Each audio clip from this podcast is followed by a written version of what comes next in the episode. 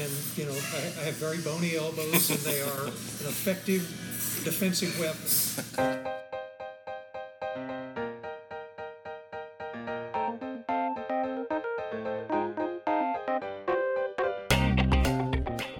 On any given day in Washington, D.C., policy proposals are created, debated, and decimated by tens of thousands of people and organizations working behind the scenes.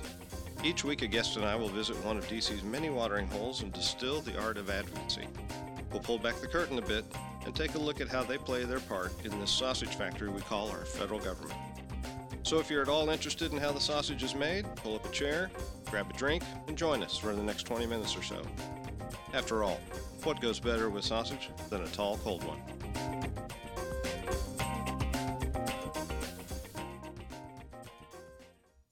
Welcome to Data Proof Politics. I'm your host, Bill Shute.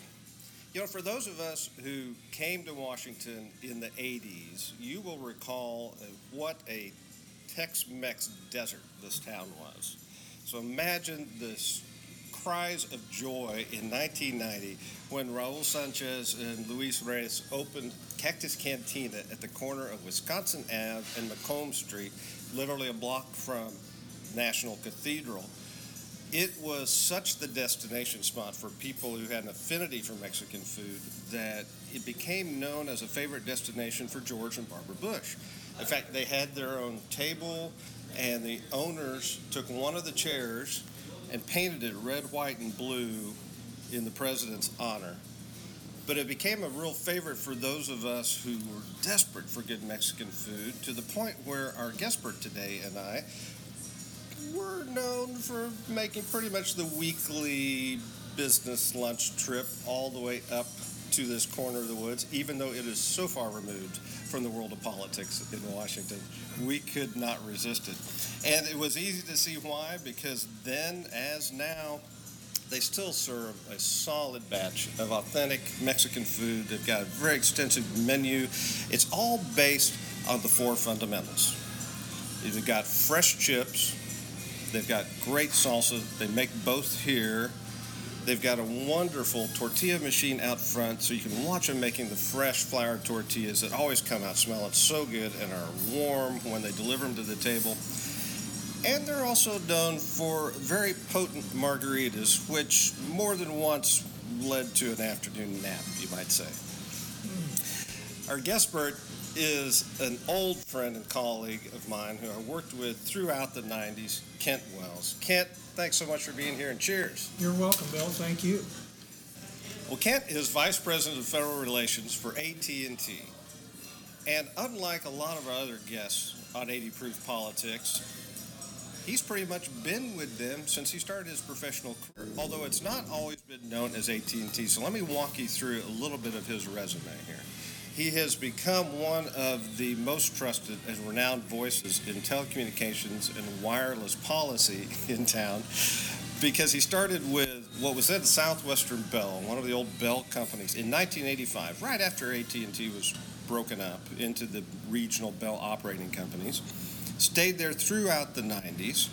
In 2001, moved over to do wireless work with Cingular, which was the combination of Southwestern Bell's wireless with Bell South's wireless. And then around that same time, Southwestern Bell bought out AT&T and obviously adopted that brand name because it was much better known. So Kent comes back into the fold, and for the past 12 years has been doing government affairs, federal relations for AT&T. Kent, you've seen a huge change in this industry in that period of time. I mean, you've gone from plain old telephone service to wireless. Now you're into things like DirecTV and dark messaging. You have to be concerned with all of the stuff that is telecommunications today. How have you adapted to that over the years from a federal relations standpoint?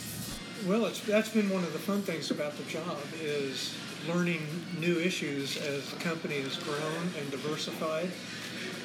When you and I were there, I mean, we had really 3 or 4 issues that we worked on. You could pretty much tell which issue you were going to be working on by flipping the calendar. Right. And, you know, for 10 years or so, which culminated in the passage of the 1996 Telecom Act, It was after that that our old company, Southwestern Bell, started growing by acquiring other companies. And then more recently, in the last 10 to 15 years, diversifying into other businesses, which we obviously hope will help us grow in the future, but that's made it more interesting too. Yeah, I bet it has. How has the day-to-day lobbying technique changed along that way for you? Well, for us, I don't think the lobbying technique has changed a lot. I hope that's the correct answer in that we're not hindering our effectiveness by essentially doing things the way we usually have done them, but by having to learn a lot of additional issues, and we have more on our plate. I guess the one fundamental change would be it makes setting priorities a little more challenging.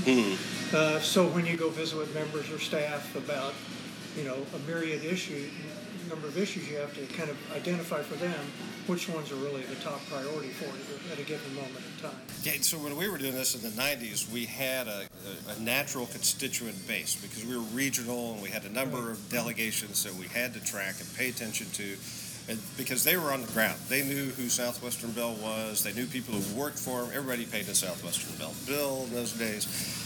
As you get to be more of a global brand, like AT&T, that can't be the case anymore. How do you know who to go talk to, which decision maker to deal with? It does change, but that's still the foundation for what we do.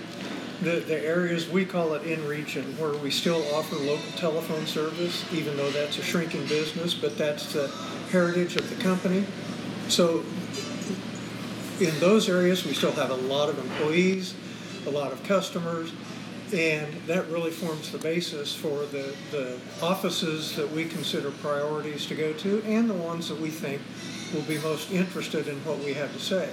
Not because they're necessarily going to agree with us, but because they know we do represent a lot of their constituents. So you've expanded the breadth of issues that you're dealing with because of the expansion of the product services. Has your shop expanded along that way too?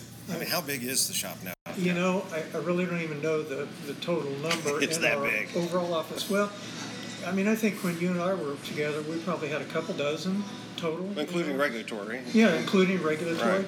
So we're much bigger than that now, and we have more in-house people to work with consumer groups, grassroots, supporters, things like that, a much larger legal department that's represented here in D.C., and then, you know, approximately a dozen in-house lobbyists that work with Congress. And I assume you outsource a lot, too.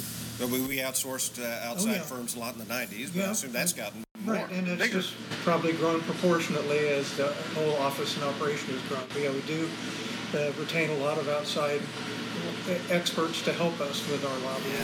So what are you looking for when you go outside to hire a contract lobbyist or a firm? Are you supplementing what you don't have in-house, or are you amplifying what you do when it's critical? It's both. I mean, you look primarily for people who are well-connected with members of Congress. You know, typically most people, when they're at that point in their career where they're working with a private lobby firm or running their own shop, they identify themselves as either Republican or Democrat, and so we try to have a blend of outside help representing both sides. And not only do you want them to be well-connected, but you want people that you think can give you good advice. Yeah, absolutely. Have you ever thought about doing that yourself? Occasionally, from time to time, but, you know, over the years that I've been there, every time I might have considered doing that, you know, something changed. How so? Either in my particular job assignment, or we're in the midst of another merger, or something like that, so that it was like, well, no, I kind of want to ride this out, and then, you know, here I am 30-some years later. Exactly. Well, they've obviously taken good care of you. That's absolutely true. Yeah, very good. One of the questions I wanted to ask you today does also go back to a reflection on how we were doing things in the 90s. Not to just keep this on nostalgic thread, but to help draw comparisons to how much your work may have changed or grown over the years. But there was a lot of coalition work for us in the 90s, and we did a lot of work with our trade association. Obviously, you went to Cingular, you started doing wireless. That brought in a whole new realm of others that you were working with. They have their own trade association, and there were other companies who were in that space. But now you're such a big presence. I mean, AT&T is a global brand. Are you a coalition one? Sometimes it feels that way. Yeah. In part because of the consolidation within what we thought of as the old telephone industry. There aren't quite as many players. We still work through all those trade associations, but we have more of them now. Is that right? That we're part of. So, U.S. Telecom, which represents local telephone companies, we're still a big member of that association. CTIA is the Wireless Industry Association. We're a member of that organization. The satellite broadcasting industry, after our DirecTV acquisition, we belong to them. As a result of our recently closed acquisition of Time Warner, we're now part of the Motion Picture Association. Oh, my gosh. So, and cable? Well, no, we don't. We're okay. Not, the Satellite Association sort of is a complement to the Cable Association. But we work much more closely with the cable industry on issues than I could have imagined, 10 years ago. Yeah, so I would imagine that it puts a natural pressure on increasing both in-house and reaching out to other people who know those worlds well. That's true, yeah. Yeah, well, that has got to be a management nightmare at times, I would think. I would think you spend all of your day dealing with trailers? Yeah, there's more of that than when you and I started, it was you go to a couple of meetings with your trade associations, and you saw everybody that was there, and you kind of did it then, and now there's just more of it that you have to do. So the management side of it has definitely become more time-consuming. No doubt.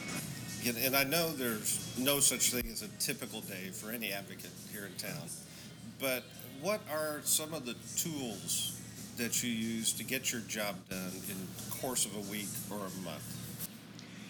Well, I'd say one thing that's changed a lot and made the job a little bit easier to handle has been technology, the advent of email primarily. Oh, yeah, sure. In fact, I was thinking about this driving over here today that, when you and I were starting this, we barely had voicemail. Oh, yeah, so, exactly. We may have had a tape machine at home. Right. And in the office, you always kind of knew who the staffers were that didn't really want to talk to you because they'd leave you messages. At 8 o'clock at night, sorry I missed your call earlier, but call me back. Yep. Well, now with email, you kind of get around that problem because as we all experience and as we knew ourselves when we worked on the Hill, staffers' time is very valuable and limited, and they are extremely busy, and so being able to not interrupt their day with a phone call or having to stop by their office and getting a message through by email or texting them, really help shortcut the process a lot. Yeah, that makes me think of a couple of questions. So let me start with this. You talk about the technology change as a tool that you use. Would you like to describe to our listening audience what it was like when we convinced the powers that be that we all needed cellular phones and what that cellular phone looked like? I remember this very well. At the time that we, Southwestern Bell, had acquired a company called Metro Media, which operated under the brand name Cellular One here in the D.C. area and some other markets around the country, but the D.C. market was the one that was of most importance to us. And the man who was managing the operation came to one of our staff meetings and asked the question, how many of you here have a phone, car phone is what it was, and they didn't even call them cell phones, right. Just a car phone. Well, I think two people raised their hands. It was the two senior people in the office, and he was horrified. He said, "Oh, God, that's not good." He said, "Can I give all of you phones?" And we're all going to get out. Hands shot up in the air immediately. And the two bosses in the office were kind of shaking their head no, because it was considered a real perk only for executives at a certain level. And then after a while, I think that gentleman whose name I've forgotten probably worked it a little bit more, was saying, "This is not good for us in the business in D.C. We want these people who are out and about to be able to demonstrate the technology when they have people in the car with them." Great, so finally we get them. And they had the battery for the phone was in the trunk of the car. Yep. But you could snap the battery out and put it in a carrying case, which is what you and I used to do. Which is about the size of a shoebox. Right, and fairly heavy. But if you needed to be on the move, But it had a lovely shoulder strap to make it easy to carry around with you. Yes. And that was what we had to deal with for a while. So it was hardly mobile, but in a pinch, you could take it with you. Yeah, and now, of course, all of that is in your pocket. Right now. Right. One interesting thing I think about going into the early 2000s, the rush in the wireless industry was to make cell phones smaller and smaller so they were easier to carry. And I don't know how many people will remember the Motorola Razer, but that was a great little device. Yeah. And it really fit easily into a pocket. And we thought, boy, this is great. How small can you make these things? And then there's a great scene in the movie Zoolander where they're carrying these tiny, tiny little flip phones, And everybody thinks that's cool. Well, then somebody starts to decide, well, we can make these phones do more than just place phone calls, but we need a bigger screen. And I remember some of us kind of skeptical about that. The industry spent a lot of time trying to shrink these things so that it's easy for people to carry. Do people really want to carry something that's now going to be much larger than that? Along comes the iPhone, and the answer was obviously yes, they do. And now iPhone Plus, which is bigger than your pocket. Right. All that. Yeah, right. I get that. Before we leave the topic about tools, and I get to my next question, so technology has obviously played a role in how your approach to advocacy has changed over the years, but you've also used that as a marketing tool. What about the how you contact decision makers, members, staff, other people around town? Has that changed at all?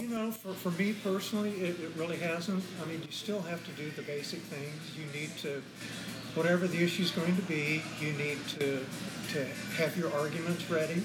Yeah. Explain why member X should agree with your position on it. You need to be able to explain it to them briefly and understandably, and sometimes the technology in the industry makes that harder than we'd like it to be. I'm sure there are other industries where it's even more complicated, but those basics have not changed. Okay. You're using white papers still? You're still taking printout stuff or emailing?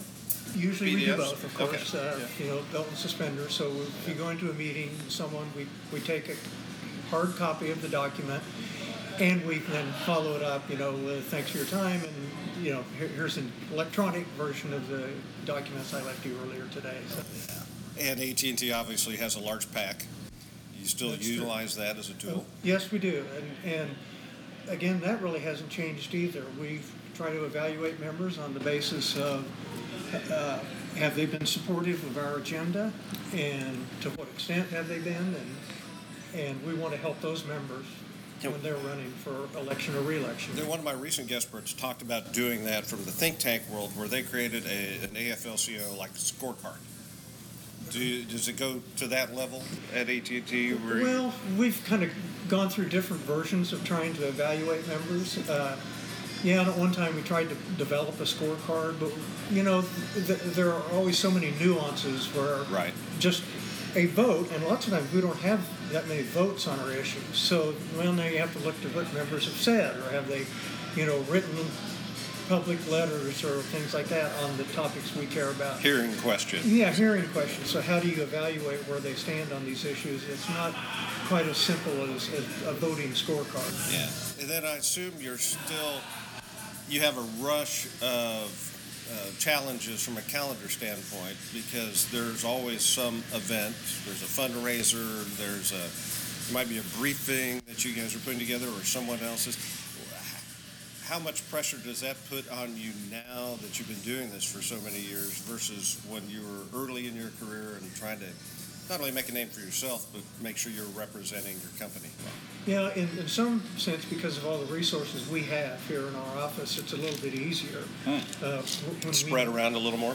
And when we need information, we can get it pretty quickly. I mean, there's somebody there. We have a team of people that are there to do that. Anytime we need background research or we need a document prepared quickly, we can get that done, usually with a fairly short turnaround time. So in that sense, the process has become a little bit easier. But in terms of just the calendar itself, again, we follow the congressional schedule, and you generally know every year when the recesses are going to be and when the busiest times typically are, and so that helps planning too. Yeah. Are you, at this point in your career, are you still doing a lot of the evening fundraisers, the fundraising trip? You know, you kind of go where the members hold their events, and when they hold them. For those of us that live in Virginia, the morning commute has gotten a lot worse over the last 15, 20 years.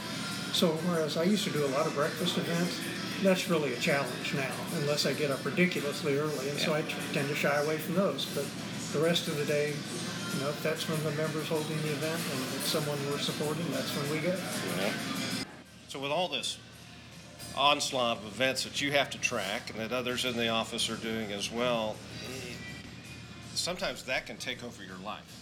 That could be not quite 7/24, but it certainly fills breakfast, like you said, certainly the workday, and then evenings most times, particularly when members are in town. Right. Or during recess when they're having their events. But you've raised a family. You and Debbie both worked while you had two boys growing up in the house. How was that balance achieved? Not very easily. Again, probably the only thing that made planning for it better was, when Congress is going to be in session, the events are most likely on Tuesday, Wednesday, and Thursday. But still, there was always, once you didn't know exactly when a particular event would be, so, you have to work that out. And, I would tell Debbie, okay, I've got dinners, Tuesday and Wednesday night this week, so I won't be home. Yeah. And, kids are grown now, so it's not an issue for me anymore, but for the younger ones in our office, that's something they have to work around with their spouse and try to make sure that everything is covered at home. And it's not a huge sacrifice compared to what a lot of people have to do with their professional lives, but you do have to recognize that you're going to miss some games and scouting events or whatever your kids might be involved in, because you have to be gone at night and on weekends when you're traveling occasionally. Yeah, it is a constant struggle in this town.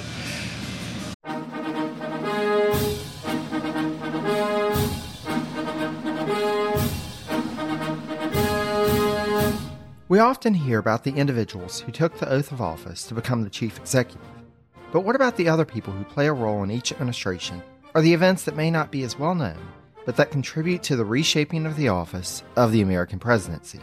On the Presidencies of the United States, we explore each administration beyond just the person holding the highest elected office in order to better understand the history that brought us to the modern-day presidency. I hope you'll join me on this journey through the annals of presidential history. Presidencies can be found anywhere fine podcasts can be found, and is a proud member of the Evergreen Podcast Network. Kent, you've been at this for so long, but you have several times mentioned staff. And a lot of my previous guest experts have emphasized the importance of staff as well, not just on Capitol Hill, but staff in agencies, staff in the administration. Some might think that you've been doing this for so long that you don't have to bother with staff. You know so many members. That's clearly not the case. I get it. No. I mean, you can never overlook the importance of staff. Of course, the better they are, the more you are eager to talk to them, because you're going to get good feedback from them and you also know that their bosses are probably relying on them a lot, too. So, and over time you do develop good relationships with a number of members. But it doesn't mean you can just pick up the phone and call the member directly if you have something you want to talk about. So staff is critical. Yeah, absolutely right. Well, and you've been one. You spent time on that. Let's talk about your path to glory here. You're not uncommon, and you're like a lot of other people in that you worked on the Hill. You worked for a senator. Right. All right. You actually interned on the Hill before that, didn't you? That's right. On the House side? Yes. Is that right? Okay. But you're a bit unique in the sense that you were already here in Washington for a period of your life. And you went to Jeb Stuart High for a year and a half, didn't you? Now called Justice High. Yes, it is. I went to Jeb Stuart for a couple of years. My dad had been appointed as a commissioner at the Federal Communications Commission by Nixon. When it was wow, you are that old. Yes, I am. And it was Nixon's first term. Bob Dole had just been elected to the Senate from Kansas, and my dad had been his campaign chairman. And as I remember it, Dole called my dad one day at his office and said, he was in the broadcasting business, radio business in Kansas, and said, how'd you like to be on the FCC? And my dad said, I don't know, I guess that'd be all right. He said, all right, I'll get back to you, you know. Couple of weeks, however long later, Dole calls me back. Okay, it's all set. It's going to be announced next week. So we moved here to D.C. I went to Stewart my sophomore and junior years before returning to Kansas, but it gave me enough of the bug, I guess, that I was definitely very interested in it and wanted to come back at some point. Did to go to law school. Yeah, I mean, we should point out you're a proud KU Jayhawk. Yes, that's, I should have. I didn't mean to skip right over that, right? But you still wanted to get back to Washington. But still wanted to get back to Washington. So you went to KU, then came back to law school at GW. And during my final year of law school, Nancy Kassebaum was elected to the Senate from Kansas. And so I started working for her as soon as she took office. And that's worked great. For her for 3.5 years. So I know the answer to this, but why don't you tell our audience who you interned for and how, you know, why that was important. Yes, the congressman that represented my hometown was named Keith Sebelius. His daughter-in-law, incidentally, is Kathleen Sebelius, former HHS secretary for Obama. And Keith's chief of staff was Pat Roberts, now Senator Roberts. And so I spent a really fun summer here. It was in 1975, so it was just after Nixon had left office and Ford was president. I remember they were filming the movie All the President's Men, and so we went over to the Library of Congress and watched the, 30-second scene where Dustin Hoffman and Robert Redford run up the steps as they're, going in to do research in the Library of Congress. And that added to my interest in finding a way to work in Congress at some point. So a year after that, I came back to start law school, and then, like I say, Nancy got elected, and things unfolded from there. Yeah, I've heard Pat Roberts tell a little bit of this story. Don't remember the context of why he was telling it, but it tended to revolve mainly around elbows flying. A lot of basketball court time, was it? Yeah, when Pat was still on the staff, there was a group of us that would play basketball Saturday mornings at, I think it's so-called Wakefield Rec Center or something like that. Yeah. It's over, just outside the Beltway. Walter Reed, I believe. A couple of us had played a little bit of college basketball. The rest of us were terrible, particularly Pat and me. We were always the last two guys picked. But we had to get there really early to get a court before people who knew how to play showed up, and you'd lose the challenge game. So we'd get there, I think, at 7 o'clock or something like that on Saturday. We could get in a good hour and a half. And, Pat always claimed that I use my elbows a lot, and I have very bony elbows, and they are an effective defensive weapon in basketball, especially when there aren't any refs. Getting around picks. Right. Exactly. Well, that had to be a great way to start a network as well. I mean, it had to be fun just doing that, but my gosh, set aside the fact that the guy becomes a U.S. senator for a very long time, just now retiring, right? But you must have met several people who you've continued to know and work with over the years. It was mostly comprised of a group of Kansans that were either working on the Hill or had friends, relatives working on the Hill. And one of the other guys that joined us was at the time Dole's chief of staff, a guy named Rich Armitage, who went on to be Deputy Secretary of State under Colin Powell in the Bush administration. And he lived near there, and he was kind of the one that got us started there. He knew about this rec center and said, here's where we can go and all that. And so, it was really a lot of fun. And we solidified some relationships that would have just been casual otherwise. Right. And what did you do for Senator Kassebaum? I was one of her legislative assistants. She served on the Commerce Committee, which is sort of how I got into the telecom world. I mean, I was interested in the broadcasting side because of Dad being in that business, and I had worked at the radio station in our hometown during summers in my college years and that. But I was assigned to handle her Commerce Committee work outside of the aviation committee, subcommittee. She chaired that subcommittee the last couple of years I was there, and so she had separate staff for that. But I did all the telecom and other commerce committee stuff, and I've really started to gravitate away from the broadcasting as I was learning more about the telecom world. And this is all prior to the AT&T divestiture we referenced earlier. And thought, well, this is really interesting where this is headed. You know? So that was kind of how I got my feet wet in the telecom world. And how long did you do that for her? Well, I don't know that I started doing the commerce stuff. I worked for 3.5 years, so I'm going to say roughly 3 years I was doing telecom. Okay. And tell me about the transition from that to Southwestern Bell. How did you even know about the job? Did they come to you? Yeah, here's how that happened. So after I decided to leave Nancy's office, Debbie and I decided, well, we should move back to Kansas. You're not supposed to stay in Washington forever. So yeah, that worked out well for you. Yeah. So she's from Kansas City, so we moved back there, and I was working at a law firm, and almost immediately realized, oh, I think I like it better back in Washington. So I lasted about 1.5 years of that. That firm was a great firm, and they treated me very well. It just wasn't for me, you know. So we came back here, and I got a job working at the FCC in their general counsel's office, which is where they house their legislative affairs operation. So I was kind of a lobbyist for the FCC in a sense. And one day on the elevator at the FCC, I saw this woman that I was pretty sure I recognized, and she was kind of looking at me the same way. So we started chatting. It turned out when I'd worked for Nancy, she had been a lobbyist for MCI, a company probably very few people will remember. And I kind of told her what I was up to, but, you know, didn't consider the FCC a career. And I forget if it was during that conversation or she called me later. At this point, it was just as AT&T was breaking up, and she said, you know, well, I know you're from Kansas, and, you know, Southwestern Bell, I heard, is looking for people.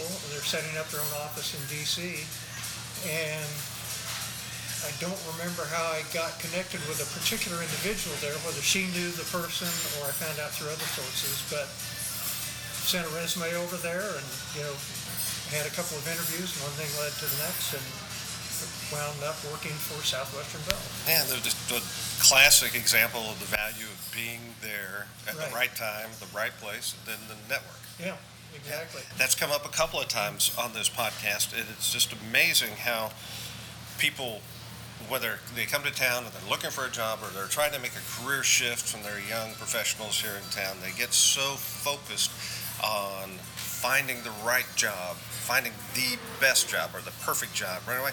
And yet it's often these small steps that lead to something much bigger and better. Right?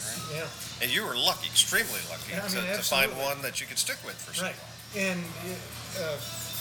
as I mentioned earlier, there were several points where I thought, you know, well, it's time to do something. At that point, I still had in my head, you either don't stay in Washington forever or you certainly should change jobs fairly frequently. And any time that thought might have entered my mind from the time I started at Southwestern Bell, something significant changed in my job. It's like, oh, well, this is kind of fun. I'll do this for a little bit longer.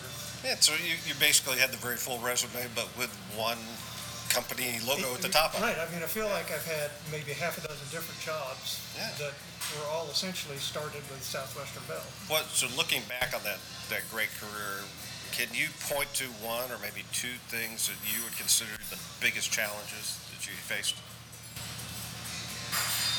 That's a good question. I probably haven't thought about that.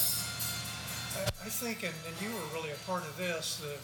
Wait, I was not a challenge for you. No, not that you were a challenge, but you were a part of this challenge, because after you came over was when we were really ramping up our efforts to get out from under the restrictions of the consent decree that broke up AT&T. And, you know, for a while it just seemed like we're never going to get this done. Exactly. Because we, you know, if we could have forced a vote, up and down vote on it, we would have won. But as we all learned in the legislative process, it doesn't take very many people to stop something if they're in key positions. It's a lot easier to play defense. Yep, and we always had a few of those obstacles that we just couldn't overcome. And not to be cynical about it, but it seemed like there was a period of time, year after year, when we would get some legislation drafted, and then it would typically be released right before the August recess. Right. And that turned into nothing more than a fundraising tool for the members right. who were engaged in the right. topic. And the bill was never designed to go on both sides. Yeah. It was never designed to go anywhere. No. And really, in early 95, the Republicans had just taken over Congress, and you had this unusual confluence of events where telecom legislation is hardly ever a top priority, you know, sort of front-page news type thing. But you had the president, Bill Clinton, his vice president, Al Gore, who'd always been deeply involved in telecom policy when he was in Congress. Well, he invented the internet. He did. Yes. The new Speaker of the House, Newt Gingrich, and the Majority Leader of the Senate, Bob Dole, all decided, no, we're doing this this time. This is a big deal. And by then it had grown from just, we got to help these bill companies out, into the comprehensive overhaul of what was then the 1934 Communications Act. And then in February of 96, you and I, among others, got to go to a signing ceremony in the Library of Congress main reading room for that legislation. So in that period of roughly 10 years. Quickly became outdated. Oh, yeah. But, you know, I mean. But not just simply because it changed the whole landscape, not only from a technology standpoint, but the regulatory standpoint, right. and this whole market exploded. Right. And so, you know, where we spent the better part of those 10 years thinking we're never going to get this, to all of a sudden, wow, this is really going to happen. So in that sense, the challenge was one, somewhat of the sense of defeatism, where it's just, you know, what, are we ever going to get this done? Are we ever going to. When are they going to stop paying me to keep doing this? Right. You know, when are they going to give up and get rid of all of this? Yeah, exactly. You know, I think we also knew, at least in the back of our minds, that eventually this will happen. It's got to happen, you know, because we knew for our little piece of what was the 96 Act that what we were advocating for, it was time for that. It was the right thing to do from a policy standpoint. So, but there were a lot of days when we just felt like, nope. Yeah, amen to that. You mentioned several of the mergers that have changed your company over the years. Tell us a bit about what that is like from a federal relations standpoint, because that is such a merger and acquisitions corporate world. People think of New York and the boardroom managing all this, but there is a government relations aspect to it. How did you manage that? Right. So. Our first one was when we, Southwestern Bell, acquired PacTel, which was the local phone company for California and Nevada. And you quickly learn, as lobbyists representing the company, that this is the most important thing on the company's agenda. Whatever other issue you were working on, don't do anything on that unless you're absolutely certain you've done everything you can do on the merger. So obviously Congress doesn't approve mergers, but what you don't want to have happen is have members of Congress crying out publicly against the merger, writing letters to the Justice Department and the FCC against the merger, that this is bad for consumers, bad for competition. So we spend a lot of time going around educating members, here's why we're doing this from our company's perspective, here's why we think it's good for consumers and your constituents, and you know, we would like you not only to not weigh in against it, we would appreciate it if you agree with us that you would weigh in favor of it. Often, not every occasion, but often there would be congressional hearings on these big mergers. Right. And so the members that served on those committees, whether it's Commerce or Judiciary, we'd ask them to, hey, if you agree with us that this is a good thing, please say so at the hearing. So you spend an awful lot of time answering their questions, you know, first trying to make your case, and then the more they thought about it, they'd have other questions that, well, what's this going to mean for the employees of the acquired company? Right. You know, in the case of PacTel, if you're dealing with a California member, well, okay, this is great for you guys, Southwestern Bell, but what about my constituents that work for PacTel? Are their jobs going to be secured? So a lot of questions like that that you have to deal with. And we basically went through that with every merger that we've been engaged in. Yeah. Was there anything surprising in any of those that you didn't anticipate from a reaction standpoint? No, because there are some members, you know, are just almost always going to be against a merger, especially when it's companies of the sizes that we're talking about. And it just an instinctive concern about bigness, and big is probably bad. Maybe it's not always bad, but you know that's going to be their first reaction. So I'm probably going to be opposed to this. And so you just you go ahead and talk to them and try to make the case why this is different and should be okay. So I don't think there were a lot of surprises, at least from the congressional perspective. Some of them ended up being more difficult in the regulatory part of the process, either at the FCC or the Justice Department. That was never my direct responsibility, but it could get frustrating how long it took. For example, the PacTel merger, I believe, was concluded within a year, almost a year exactly, yeah, to the day. And then shortly after that, when we endeavored to acquire Ameritech, the local telephone company for the upper Midwestern states, well, all right, now we're getting even bigger, so more suspicions are being raised, and that took 18, 19 months to get approved. So, and then in this last one, the Time Warner merger, I mean, the Justice Department filed to block it. So we had to go through a trial, which we won, and an appeal, which we won. And so there are always curveballs like that that you worry about. But from the standpoint of a congressional lobbyist, you're still doing basically the same thing in terms of making members feel comfortable with this. Yeah. Speaking of DOJ, you do have to factor in what an administration is going to say about all this as well. And obviously from an outsider now looking at that merger process, it seemed like the president was engaging. That's something we'll never know. Okay. When we announced it, it was during the campaign. I was in October of 2016. And so then candidate Trump was asked about it, and he said, well, my administration will never approve that. And I forget exactly what his rationale was, but it wasn't just such a company getting too big, but it was along those lines. I mean, it seemed like it was aimed at CNN more than anything else. Well, and yeah, he had a well-known antipathy towards CNN, and CNN was part of Time Warner, so we were going to be acquiring them. So, okay, you know, at the time we thought, well, you know, campaign rhetoric, we don't know how seriously to take that. And then it took a while for them to get an assistant AG for antitrust nominated and confirmed, so the Justice Department was basically doing nothing. That merger was also different in the sense that the few FCC licenses that Time Warner held were basically CNN licenses for satellite trucks or something like that. And so those are going to be divested anyway. So the FCC had no role in this merger. It was all up to the Justice Department. Well, we had to wait for them to have an assisted AG for antitrust. And then much to our dismay, he decided, we are going to file suit to block this merger.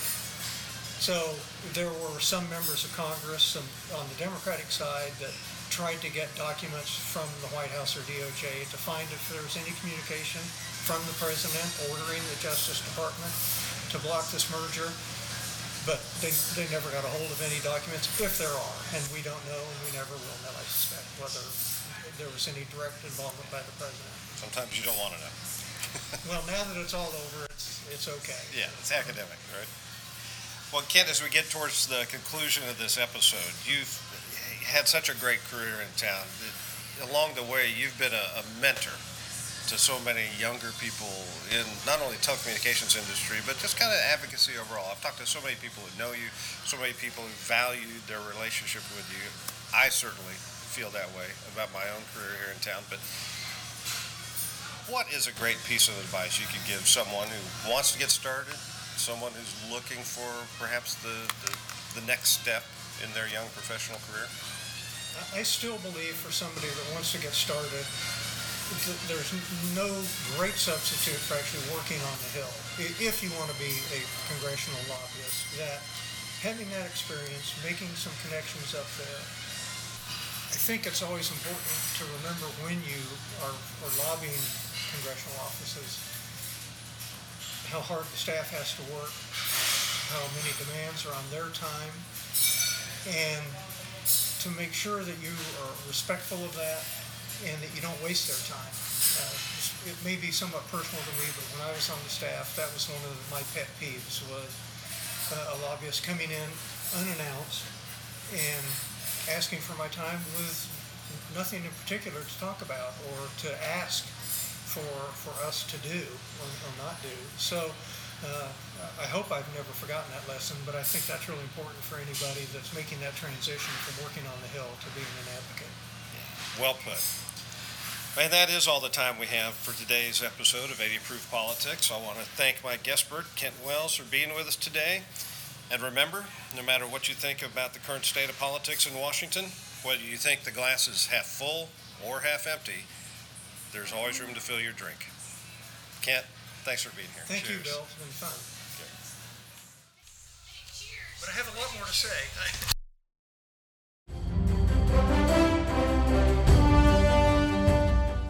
This is Peter. And this is Tom. We want to tell you guys a little bit about our podcast. Tom and I met in college, became best friends, and then teachers almost 20 years ago. Sometimes school just does not allow us to elaborate on the topics that we find interesting, like the real shark attacks that inspired the movie Jaws, or the real historical context to Indiana Jones artifacts. Where does cereal come from? Or are zombies real? Does Ben Franklin really deserve to be on a $100 bill? On our podcast, just like in our class, there are no stupid questions. Just two friends having a lighthearted conversation about history, pop culture, and the context of current events. Listen to History Teachers Talking Podcast from Evergreen Network, anywhere you get your podcasts.